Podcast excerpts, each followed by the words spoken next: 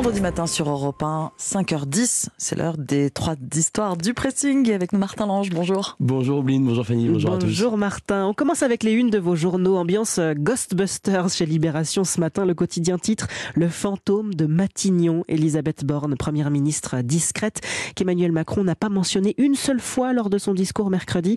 Un silence qui rend son avenir à la tête du gouvernement encore plus incertain. Des vols, des agressions. À Paris, le retour des touristes, synonyme de montée de la délinquance. C'est la une du Parisien aujourd'hui en France. Des pickpockets aux arnaques de faux billets de musée en passant par la vente à la sauvette. La police est à pied d'œuvre avec déjà une dizaine d'interpellations et un réseau démantelé début juin.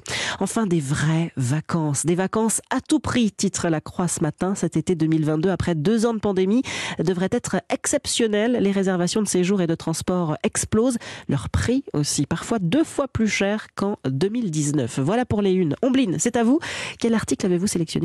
Pour la première fois de son histoire, demain, les Restos du Cœur organiseront une journée euh, portes ouvertes dans 18 villes afin de recruter de nouveaux bénévoles. À cette occasion, c'est le journal La Croix euh, qui est parti à la rencontre euh, de ceux qui ont décidé de se déplacer pour apporter de l'aide alimentaire aux familles ou aux personnes isolées, celles qui n'ont pas les moyens de se déplacer, ces personnes-là. Il faut savoir que le premier centre itinérant des restos a été créé en 1998 dans la Sarthe et que depuis le mouvement s'est développé, surtout depuis 2017 et parfois, eh ces centres itinérants ont vu le jour car l'association ne trouvait tout simplement pas de local et il en existe aujourd'hui 37 dans toute la France et 38 nouveaux projets seraient euh, en cours. On prend donc la direction de l'Ain.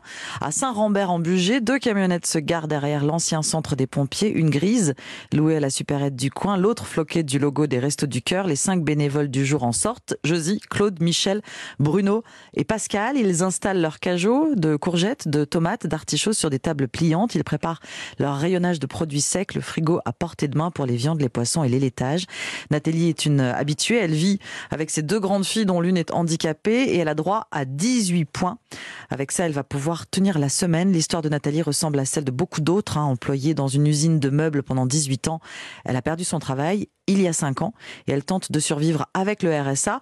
Elle ne peut pas se passer de l'aide alimentaire, sauf que le centre des restos le plus près est à 11 km de chez elle et qu'elle n'a pas de voiture. Autant vous dire que ce centre itinérant est une bénédiction.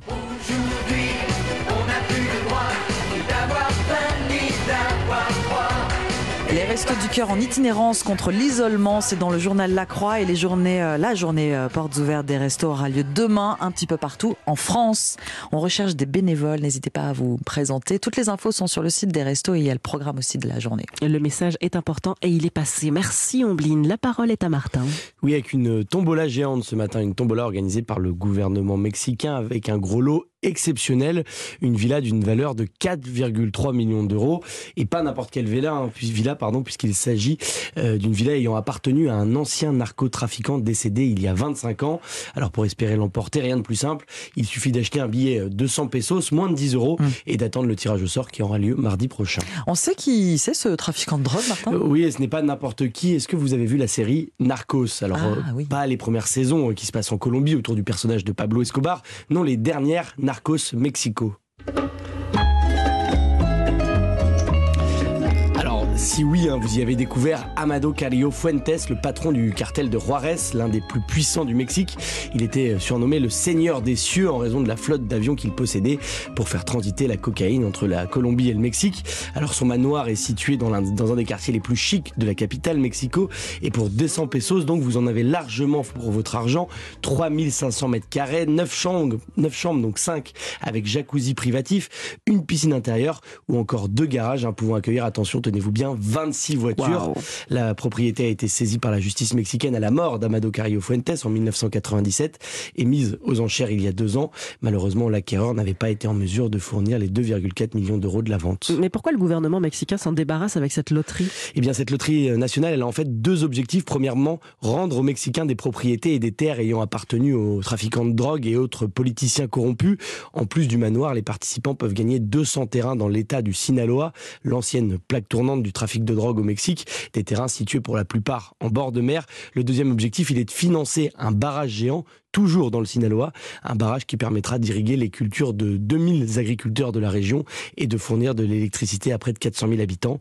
Des billets de tombola à 10 euros pour gagner la villa de luxe d'un narcotrafiquant, c'est à lire sur le site de West France. Merci Martin pour ce dernier pressing d'ailleurs. Hein. Oui, parce que c'est la semaine prochaine, Martin est au Tour de France. merci beaucoup. sur les routes du Tour, merci pour cette saison à nos côtés. Martin, on se retrouve bien sûr encore pour le journal des sports tout à l'heure, mais d'ores et déjà, Merci pour cette saison. Merci à vous, c'était un réel plaisir. Fanny, on conclut ce pressing avec vous. Et eh oui, ce matin, je vous emmène en Guyane pour un voyage dans le temps de 1852 à 1953, près de 100 ans en somme. La Guyane, terre française d'Amazonie, a accueilli plus de 70 000 prisonniers hexagonaux, des voleurs, des assassins, des espions, des anarchistes, enfin tous les rebuts de la société française. Bon débarras. Pour Napoléon III qui organise ces déportations, bah, c'est une punition par l'exil et une rédemption par le travail, nous dit un historien dans le Figaro ce matin. L'idée de l'époque est simple, hein, envoyer une main-d'œuvre gratuite aux colonies en nettoyant du coup les rues du vieux continent. Bon, sur le papier, pourquoi pas, mais s'il y en a une qui a souffert, c'est bien la Guyane. Encore aujourd'hui, l'image du territoire est écornée, lointaine, humide, sauvage, un pays de bagnards et de grosses araignées, quoi. Alors que la Guyane, c'est un petit paradis vert, grand comme le Portugal, riche de ses cultures multiples, fascinant, et qui tente de faire son triste, de son triste héritage une force. Les îles du Salut, notamment l'île Royale, où se trouvait le, site du bagne le plus important, se visite depuis des années et s'entretient tant bien que mal grâce aux investissements de l'État et de plusieurs associations et institutions. On peut entrer dans les cellules étroites, ressentir le malaise de ces hommes qui ne faisaient qu'attendre que les jours passent en transpirant. On peut encore voir le douloureux cimetière des enfants. Et puis au loin, sur l'île d'à côté, on aperçoit le toit de la maison de, Dreyfus qui est classé. Quelques 200 kilomètres plus loin, à Saint-Laurent-du-Maroni, le camp de la transportation a tenté aussi de, de vivre avec son histoire et de réhabiliter les bâtiments en bibliothèque, en espace muséal. Saint-Laurent, c'est une ville pénitentiaire. Elle tente d'ailleurs d'être reconnue en tant que telle par l'UNESCO. Une ville née par et pour les prisonniers où chaque détenu avait une mission, un travail quotidien. Aujourd'hui, chaque habitant a une histoire avec le bagne, un ancêtre qui y a travaillé. Le bagne, c'est une affaire de famille et la ville refuse de renier son passé. La Guyane, bel exemple finalement de résilience, terre de lumière où le bagne sort de l'ombre. Deux pages passionnantes à lire dans Le Figaro et vous ce matin. Merci Fanny. Je vous propose de terminer avec un mot sur le nouveau podcast euh, européen Les Géants, une création originale d'Europe 1 Studio avec le journaliste Jacques Vendroux qui couvre quand même l'actualité du ballon depuis 50 ans. Ce podcast Les Géants, c'est vraiment le coup de cœur du petit matin. Ce sont cinq légendes du football, cinq histoires extraordinaires et notamment celle-ci racontée par l'ancien président du PSG, Michel Denisot. Et à ce moment-là, euh, j'ai euh, avec moi Claude Leroy qui est directeur sportif, longtemps entraîneur d'équipe africaine, et qui me dit Ah, les marabouts m'appellent et tout. Je dis Écoute, camion de cierge à lourde, marabout, je prends tout. Donc je rentre en contact avec euh, Sidi, qui est marabout à, Dakar. Ah ben et il me dit euh, J'ai fait ceci, enfin, je ne je raconterai pas ce qu'il a fait. Et là, je vois bien le résultat, et vous allez gagner 5-0. Je dis Ah bon? Il me dit Oui, oui, c'est sûr. Et il me dit même Le quatrième but, c'est le numéro 18 à la 21e minute. Très bien. Et il marque le quatrième but à une minute près et tout. On a gagné 5-0. C'est pas incroyable, ça. Génial. C'est génial comme anecdote. Ahurissante. Cette histoire ahurissante. Lorsqu'il était patron du PSG, il fait partie des icônes du football qui se sont confiées à Jacques Vendroux. Le nouveau podcast original d'Europe 1, Les Géants, est à retrouver sur europe1.fr, l'application Europe 1 et sur toutes les plateformes d'écoute. Michel Denisot, déjà disponible. Laurent Blanc également, l'un des hommes qui a mené l'équipe de France sur le toit du monde en 1998. Et on attend avec impatience le prochain épisode de ah oui, parce que c'est vraiment passionnant. Les lundis, n'hésitez pas, europe1.fr.